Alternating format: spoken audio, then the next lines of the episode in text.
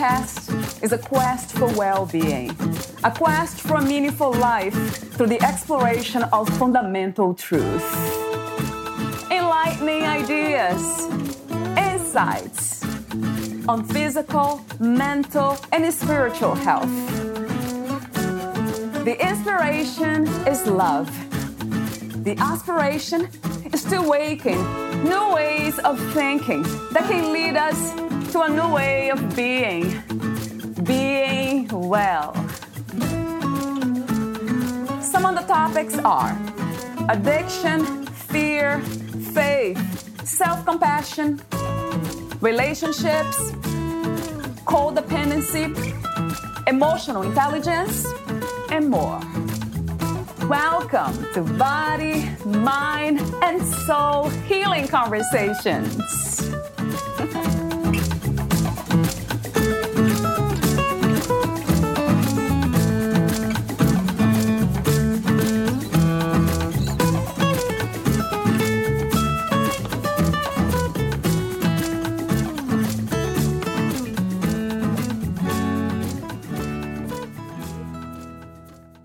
In our society, the overabundance of delicacies is hard to resist. At first, it seems fun to eat whatever we desire. However, that momentary pleasure is fleeting. It is unhealthy to overeat, and when that becomes a habit, eventually we become addicted to food and can't stop eating. Therefore, we binge. You need to get to the root cause of dysfunctional food eating issues so you can heal. This episode will review the top five root causes of overeating and an inappropriate relationship with food. In this episode, Valeria Teles interviews Susan Neal. Susan Neal is an author, speaker, and certified health and wellness coach. She lives her life with a passion for helping others improve their health. Susan's award winning bestseller is Seven Steps to Get Off Sugar and Carbohydrates. The third book in her Healthy Living series, Healthy Living Journal, won the Golden Scrolls Award 2019 Best Inspirational Gift Book. Her newest release, Solving the Gluten Puzzle, helps many determine if they have a gluten related disorder and how to treat it. She has been featured in many media outlets, including the Bridges TV show, Christian Broadcasting Network, Charisma Magazine, and numerous podcasts and radio shows. Here is the interview with Susan Neal.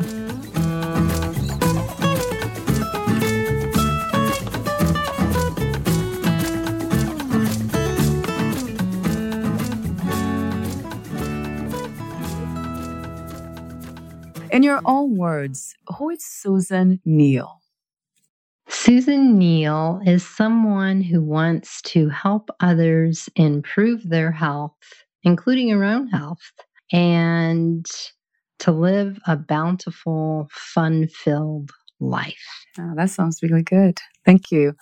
So, before I ask you questions on binge eating, the five reasons people binge eat, I will ask you some general warm up questions. What is another word for life? I'm not sure. Another word for life vitality. It's like we have a vitality within us and it just keeps living even after we die. What inspires you to be a good person and to do good in the world? Because I want God to be proud of me, like a father. What is the world's greatest need, in your opinion? Love, love, to love each other as you would love yourself. What is love to you? Love is caring, it's being altruistic, it's putting the other person's needs and desires before your own. Wow, that is incredible, isn't it? Do you connect love, with this idea, this definition of love to God? Yes, I think that to be able to love someone all true, all, altruistically like that, your love has to come from God because I don't think we can do it as human beings. It's like we have to have that supernatural power within us to try and remember to put other people first before our own selves. Do you believe in self love? Oh, you have to have self love. If you don't have self love and respect for yourself, then you're not going to be able to portray that to uh, you, you, can't love others completely and fully. You can't portray that to your children. You, um, yes, yeah, self love is so very important. Yes, I agree. How do we balance self love and the love for others? How would you balance that? During a meditate, I try to meditate every morning and just, you know, connect to connect with God. And I feel as though He brings to mind things that I may need to do that would help other people, like sending a card to uh, to someone who just uh, lost someone, or a meal, or uh, or sending an email to someone about something. So I feel as though when you meditate, you kind of end figuring out what is more important in life instead of you're busy and moving from the next thing to the next thing to the next thing. You know, you get stressed out and busy in our life. And so when we stop and we meditate, it helps us to understand how to balance the self love, taking care of yourself, and loving others. Oh, wow. So, in a way, you're saying that meditation will help us to become clear so we know what to do in every situation, we know what decision to make. If this is a decision that I need to love myself more and take care of myself, or be there for others and be more in a position of love like God would. That's an interesting answer. Right. Or also when to say no. It's like, no, I've stretched, I've stretched myself enough. I, I can't, I can't take on something else. So, so go in and, and connect with creator of the universe and figure out whether you should say no. Right. It goes back to self love. Yeah. What do you think is the purpose of your life, Susan? Well, I am on a mission uh, to help others improve their health and their weight. So I lost my health nine years ago. I had 10 medical diagnoses, two surgeries. I had to fight to get my health back. And now I'm on a mission to help others improve their health. That's wonderful. So let's talk about that. The five reasons people binge eating. What is your experience with binge eating? Mine was from a candida infection, an overgrowth of yeast in my gut. And that's caused by when you take antibiotics and you do not replenish the microbiome, the flora uh, in your gut after you've had an antibiotic. So I had an overgrowth of yeast. And what the yeast really loved was alcohol. So, so yeast, that candida likes alcohol, sugar, or carbs. And it's when you are craving these things that you, you know, really hadn't craved before and it's hard to control. And it's like a monster inside of you taking over your appetite and you can't stop it and control it. Wow. So that was how this idea of helping others on this topic eh, started by Yes. Yes, it was. I, you know, because I had all these different things wrong with me. And then one of them was an overgrowth of candida. And, you know, I even went to a regular doctor and he's like, I don't know, I, I don't have anything specifically to give you for that. And you see, our microbiome in our gut is like a, a, whole city in there. It has all these different balances of good probiotics and bad probiotics. And when it gets imbalanced, it's called dysbiosis. And it, it can cause leaky gut, it can cause autoimmune diseases. So many autoimmune diseases are on the rise. And so we need to understand how to nourish and allow our good gut microbiome to flourish. Wow, yeah, I'll be asking you questions about that in a minute or two. um, what is binge eating and how do we know the difference between having fun with food, unhealthy overeating, and binge eating disorder? So, binge eating is when you sit down to eat some ice cream and then you end up eating the whole carton. Okay. You make some cinnamon rolls and you eat the whole package. You just can't stop yourself. That's different from anorexia, which is going to be when you're starving yourself and you're you're limiting your amount of foods, uh, and that usually has to deal with body image. And that's different from bulimia, which is when you would binge like that, but then you'd go and throw it all up. How do we know when we are just um, we're having fun with food, kind of overeating because we're excited? Um, maybe in the party we have a lot of friends around us, we're super excited, and then we are just uh, distracted in a way and eating too much. I think you know more that you did binge eat when you feel like bad about what you did. It's kind of like, oh gosh, I never should have eaten half of that cheesecake. That was ridiculous. You know, you're just like, you feel bad afterwards, almost like shameful, like, oh, gosh, I did it again. And so, um, or you drink, you know, too much alcoholic beverage, you know, what whatever it may be, it was to an excess. Uh, so has the uh, psychological emotional component to it. Yes, I believe so. Interesting. Um, you wrote about the five root causes of overeating and unhealthy relationship with food. And they are lack of knowledge, food addiction, candida, uh, emotional connection, and stress. So let's talk about lack of knowledge. What are some harmful products that we should be aware of and avoid? Basically, anything, all processed foods, anything in a box or bag that can sit on the shelf and not go bad for months because all of the nutrients have been stripped from it. White flour, white rice has all the nutrients stripped, and it provides no vitamins and minerals unless they put the man made ones back in it that to enrich it, does it make sense to strip it of all of its vitamins and then add some man made vitamins? No. So we want to avoid all processed foods. Why is gluten sensitivity become an epidemic?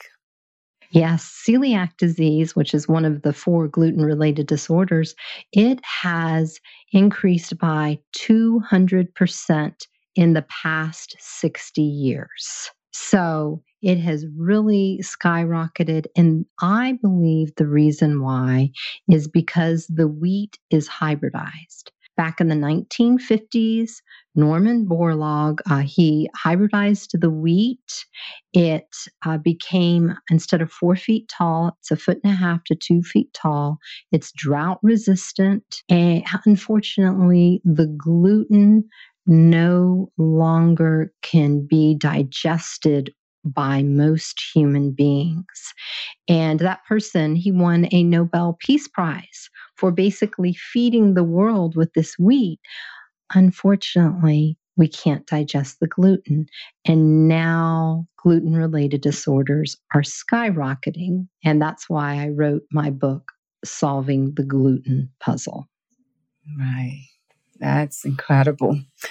Um, my other question is about the uh, source of knowledge. How do we know, or what is the best way to gain knowledge regarding unhealthy foods versus healthy foods? So you want to go to a reputable source. Is it from a doctor? Is it from a nurse? Is it from a functional medicine practitioner? Eh, is it from a registered dietitian? So you want to go to a reputable source and ensure, you know, read read that information. So, not Google. Most people go to Google, including myself. and I mean, but things can be written by doctors and nurses that are informative. So, so look at their, um, you know, designation. Okay, so it's really doing some research, spending some time. Yes. Great. Um, let's talk about food addiction. How does food addiction develop and work? Well, it, it's it's something that's really gradual. And what happens is when we eat foods that contain wheat or sugar, dopamine releases in the brain.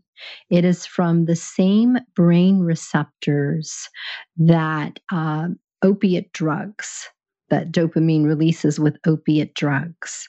So it, it can end up being that there's so many different foods that are tantalizing and wonderful, and we keep eating more sugar and keep eating more wheat until that's what we desire, until we get a food addiction. And what occurs is that you're just looking at that you know, piece of cake and dopamine begins to release in the brain, your focus narrows and all you can think about is consuming that item. It just ends up, you know, overwhelming you. And so what you need to realize is that the dopamine can be released if you pet your dog, if you hug your partner your child, if you go for a walk, if you go to the gym and exercise, if you do yoga.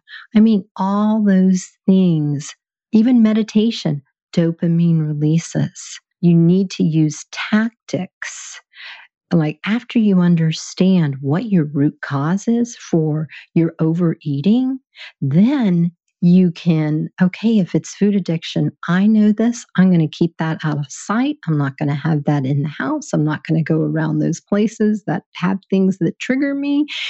And if it does, you go out for a walk or you pet your dog or you do a yoga class. Yeah, those are great, great tools, though. Besides sugar and wheat, what are some other examples of addictive foods? Alcohol. Alcohol is a very addictive one. Uh, probably rice flour, because again, white rice is stripped of its nutrients.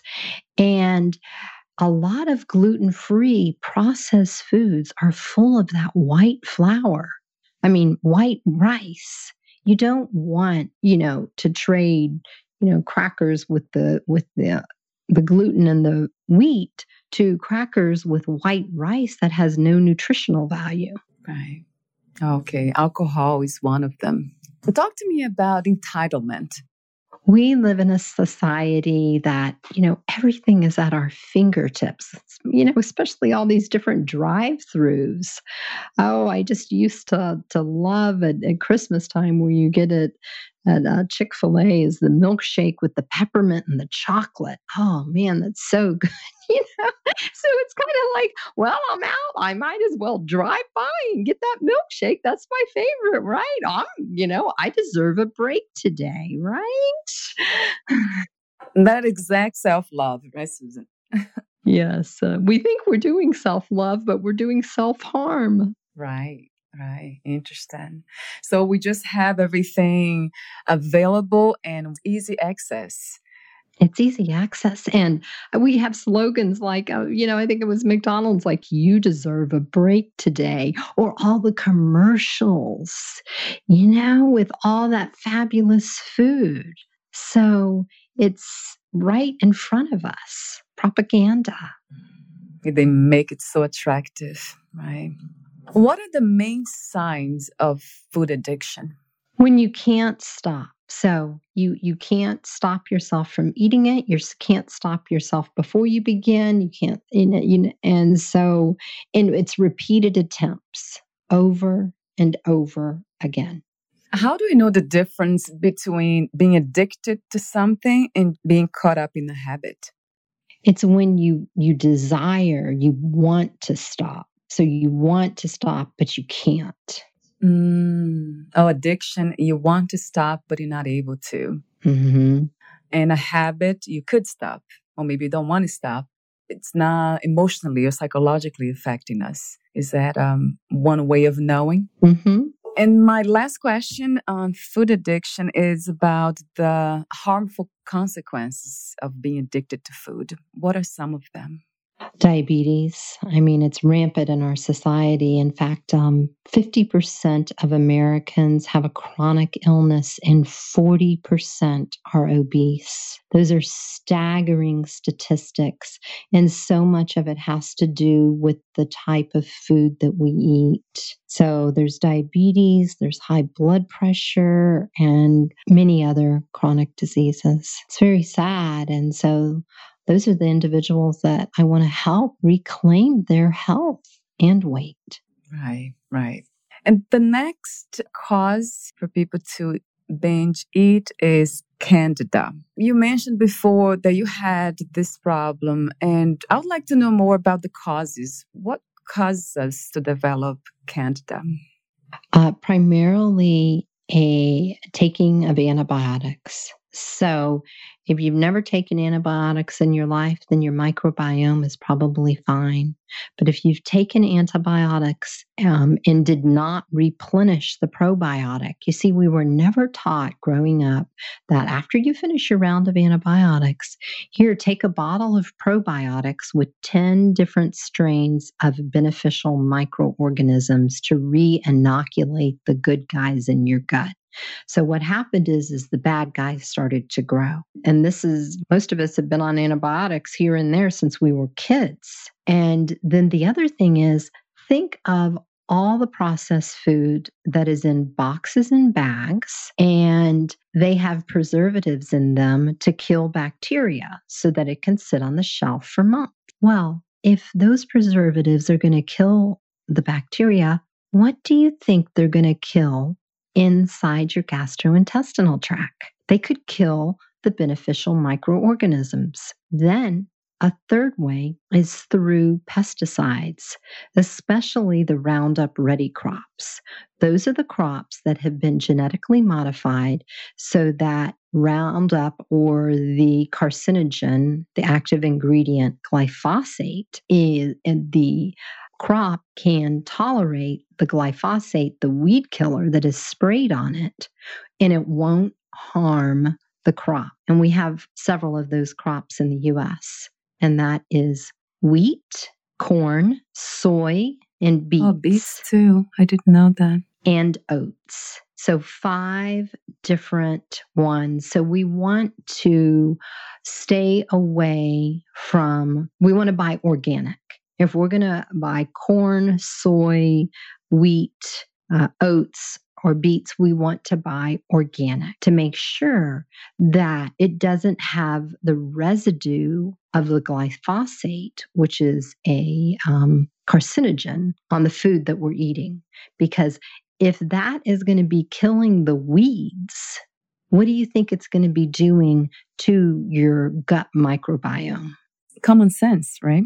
Yes. Makes so much sense. So, do you recommend that we take probiotic every day? I feel as though I do need a probiotic, and I take I probably take it five days a week. But I was very sick nine years ago, and I had dysbiosis bad and a candida and, and um, overgrowth in my gut. So I feel as though I need it. I had a um, stool test done uh, about four or five months ago, and my probiotics were that I get from a, a, pill were at a good level, but the probiotics that I get from food was low. So I started eating sauerkraut and kimchi. Oh, yeah, they're great.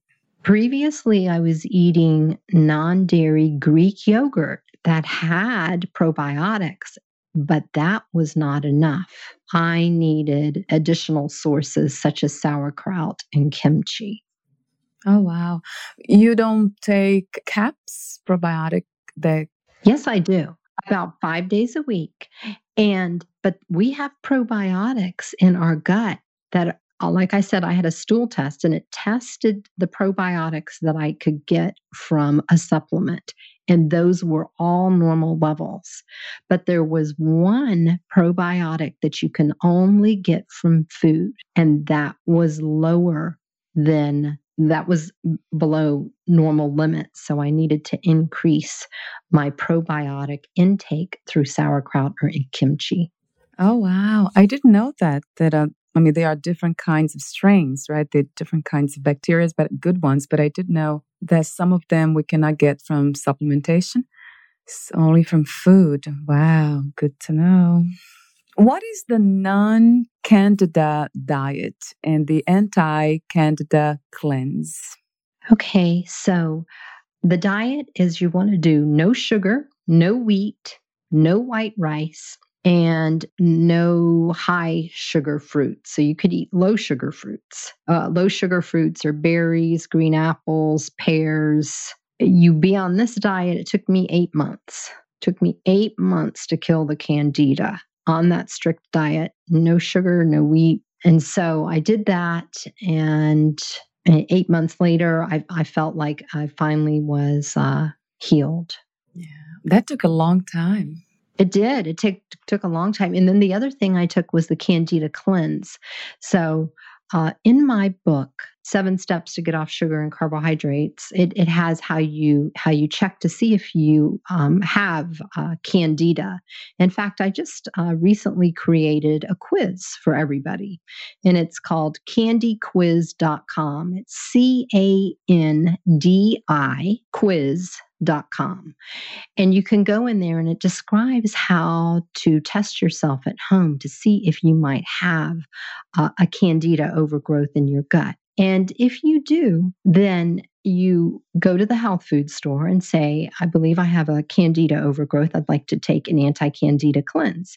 And the health food store attendant will show you the different cleanses and go through them with you. And mine was so severe, I had to have two months of the cleanse, but usually one bottle, one month, taking it as prescribed uh, might be enough. I like that. That's a great, great idea.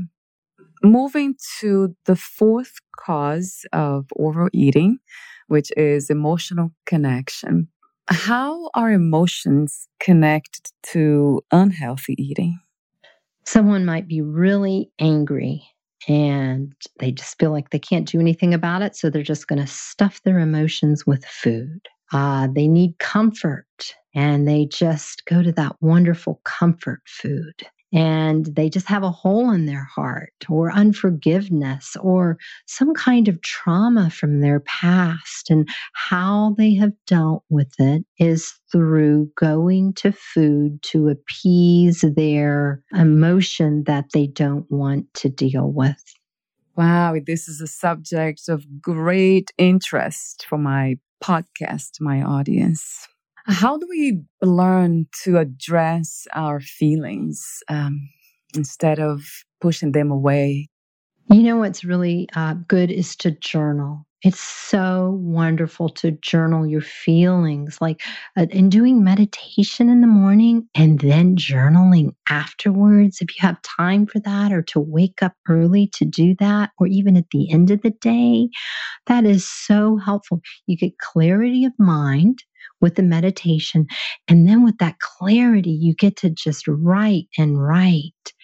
And if you're interested in doing this from a healthy living point of view, I wrote the book called Healthy Living Journal. It's track your healthy eating and living habits for improved health and well being. So, and it has space for journaling as well. Yeah, now that makes a lot of sense to me. Writing, yeah, that's such a, a healing tool. Mm-hmm and also also crying allowing yourself to feel those emotions feel them you know you might want to um, work with a therapist and in going back to to traumatic situations and understand okay this triggered me was something that happened in the past but it was a trigger is not happening now and learn different um, stress techniques like yoga or meditation for dealing with the emotion when you get triggered instead of turning to food. And that's one way of knowing as well when we are eating too much. It's kind of a sign, like you mentioned before, that something's not right and could be emotional. Right. You mentioned doing an emotional check. What would that be like? That would be like the meditation session where you're just going to sit down, or let's say you're just like really upset. Okay. You're just going to sit down and you're just going to cool off and meditate and be quiet and just breathe. So when you meditate, what you want to do is you just want to sit there, you want to focus on your breath and just let your mind empty. If thoughts come in, that's fine. Let it drift away. Go to the next thought. Focus back on that breath. And then what's going to percolate up is your true, valid emotions and understand what those emotions are. Try and understand where they came from and whether they're valid or not, because you know what? Emotions sometimes are not reality. Yes, you feel that emotion, and that is there, there's no good or bad to emotion there. You feel that true, but look at reality, look at truth. Don't base your life on how you feel and your emotion. Right. Wow. Love the way you say understanding your emotions, which I connected to uh, being kind to ourselves in every way. Just understanding implies to me kindness. That is great. Uh, my last question related to emotional connection. I'm wondering here if there are some emotions in particular that are associated to eating unhealthy. Um, I don't know specifically what would you think? Yeah, you mentioned anger, resentment, mm-hmm. and unforgiveness. Mm, right, right, right. Stress is the next cause. Why and how can stress cause eating problems, eating issues? Well, one is we have a super duper busy lifestyle these days. So we're no longer cooking our own foods. The food manufacturers are for our already prepared foods or the fast foods that we go through and get through the drive-throughs. So so that's that's you know one thing. And then when we're just so stressed out, we may also turn to food like you were talking about with those emotions of unforgiveness or resentment or hatred or abandonment, you know, whatever we're feeling. Well, stress is the same way. And it's like, oh, let me just turn to that bag of chips. And, you know, before you know, you've eaten the whole thing. so true. Wow. How about um, food allergies? Would that be another cause for unhealthy eating? food allergies? Yeah, because we tend to crave what we're allergic to. Oh, yes, yes. Or sensitivities. That's more with sensitivities. So I um, have a daughter who was diagnosed with gluten sensitivity last year. And I'll tell you what, that's all the girl ate. I mean, it was her pasta, it was her bread. I mean, you know, pancakes, waffles, whatever it was, that's all the girl ate. Well, she was sensitive to the food. Is, isn't that crazy? Like you just said, yes, when that we crave the foods that are harming us. Yeah, but that makes sense in a way from what I read because the bacteria, fungus, whatever it is in our stomach, they wanted to be alive. They wanted to live on. and, and that's exactly what I'm talking about. It's the candida, it's the yeast. She also had a candida overgrowth. She had to do three months of the candida cleanse. Okay. That was better than eight. yes. Last time. So, talk to me about yoga and meditation again as um, relaxation tools. I know you mentioned earlier, more specifically, do you have yoga exercise on your website that people can um, follow? Uh, yes, I sure do. I've written the book, uh, Yoga for Beginners 60 basic yoga poses for flexibility, stress relief, and inner peace. And the benefits of yoga are just so many. I mean, they uh, enhance the muscle tone and definition, it increases range of motion, it prevents like the breakdown of our joint, and it relieves pain and muscle tension. Even studies have shown how yoga reduces back pain, arthritis, and pain with other chronic conditions. Other studies have shown that it uh, improves depression. So, if you feel as though you're becoming depressed, try some yoga classes or yoga videos.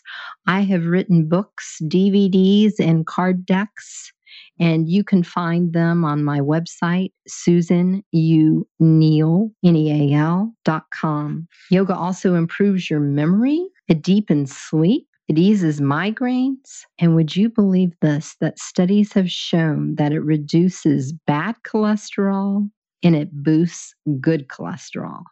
Wow, it's so beneficial, isn't it? Yeah, I mean, I can just go on and on. It boosts immunity and your metabolism and your circulation. And yeah, it's just a wonderful form of exercise. And what it does is it puts you into the frame of mind to go into meditation. So it just sets you up where you have clarity of mind. You are in the present moment. There's not a past, there's not a future. You are living in the moment of, of right now. So that's why yoga and then meditation is very beneficial. Yeah, those two, the combination is even better, huh? Speaking of meditation, how long do you recommend that we meditate every day? I usually do about 10 minutes. If you have really no, it's more 15.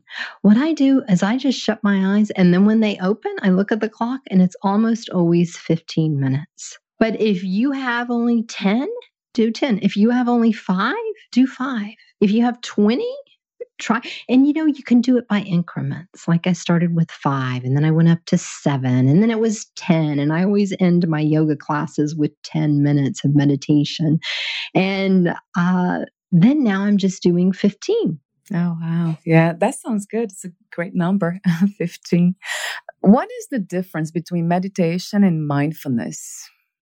Okay mindfulness is like when you know you have a food addiction. Okay. And so you know that the dopamine is going to be released and you're mindful of it. And yoga helps you to be mindful of what, because yoga puts you in tuned with your body and how you are feeling. And so you, with mindfulness, you can say, okay, I understand that I am desiring that because dopamine is releasing in my brain right now. I'm going to go outside for a walk and remove myself from the situation, and I'm going to release dopamine in a beneficial way instead. Oh, I love that advice. Yeah, that's really great.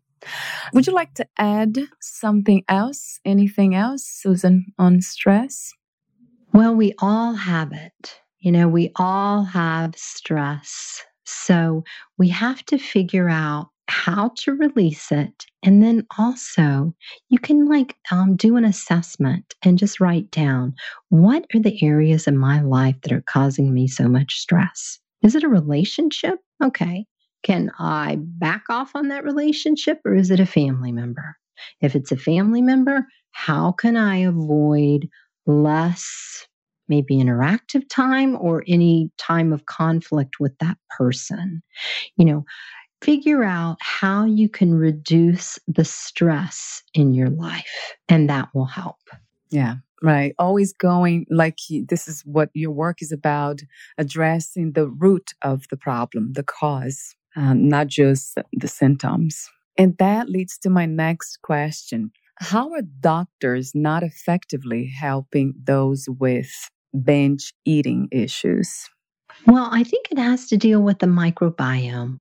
It's like we, the, as a nurse, I wasn't trained about the gas. Well, I was trained about the functionality of the gastrointestinal tract, but I wasn't trained about the microbiome, how there's all these diverse, different beneficial and harmful bacteria in your gut. In fact, some of the harmful bacteria that grows in your guts are triggers for autoimmune diseases like rheumatoid arthritis. So if you are have like a stool test done and you find out that that bad bacteria is high and it's a trigger for rheumatoid arthritis, well then you can be taught how to take steps to reduce that bacteria, get your microbiome back in balance and that gets to the root cause of the issue versus treating the symptom. Right we won't go too far, right? Just treating the symptoms. Do you think that self knowledge, self understanding, self love, they can become antidotes to unhealthy habits? Yes, I do. I do. Yes. When you care about and respect yourself so much in your body so much that you want to take the steps to take good care of it. And we want to do that because we only have one body and it needs to last us through this lifetime gracefully. And we want to be on this earth here for our, you know, our children's children. So we need to take care of ourselves. Absolutely. And if you're and if you're a mama, when you take care of yourself, you're a better parent, better wife. So true. My final questions to you, unrelated to the subject. How do you define success? Success. You know, I think that would be when God is proud of me. So, with what I've done in my life, He can look down and say, Yes, you have helped others. That's great what is to be a strong person? To be a strong person, I think that we need to not let our feelings get hurt so badly, you know, and give people a um, benefit of a doubt. We don't know what they're going through. We don't know how hard of a time they had before they left the house this morning. You know, we don't know their situation. So, you know, let it slide, give them the benefit of the doubt, pray for them, and don't get so upset. Have your reaction be less negative. Mm, I love that. Not taking everything so personally. Yeah. Yes. What was the hardest lesson to learn about yourself? The hardest lesson to learn about myself was that I can't keep going. I can't go, go, go and work, work, work because I'm a bit of a workaholic. I've published seven books in the past like three years and I maybe four years. And I I just need to, I need to slow down. I need to meditate in the morning. I need to do some yoga or a chi workout in the morning. I need to take breaks. I need to go for a walk every afternoon. I need to do my self care for myself and not be such a workaholic. Mm. Wow, that's a lesson for all of us, most of us, women. Yeah. What is another word for healing? Reclaiming your health. That is wonderful. What are three things about life you know for sure as of today? We are all born and we all die, and we all have choices. Being born, die, and making choices. You have some hard questions. that is so cute. Yeah, yeah, yeah. Um, I know what you mean. You're being very practical with your answer. Yes, right. Where can we find more information about you, your work, your books, services, and future projects, Susan? Well, you can go to my website, susanneal.com. In addition, I have a closed Facebook group called Seven Steps to Get Off Sugar, Carbs, and Gluten. And I am there to answer all of your questions, provide you with support. And we have just a, a wonderful supportive group there. So I would love to have you join us. And also remember the quiz, Candy, C A N D I, quiz Com. And remember my book. I have this great book. It's sold 8,000 copies the past two years. It's called Seven Steps to Get Off Sugar and Carbohydrates. Wonderful. Thank you so much for your presence. And we'll talk soon. Okay. Thank you. Bye for now, Susan. Bye bye.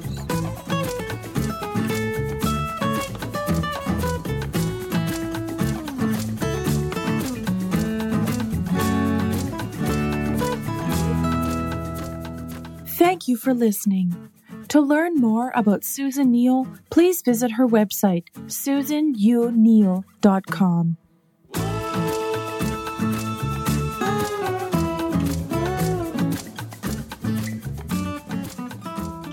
To learn more about this podcast, please visit fitforjoy.org slash podcast.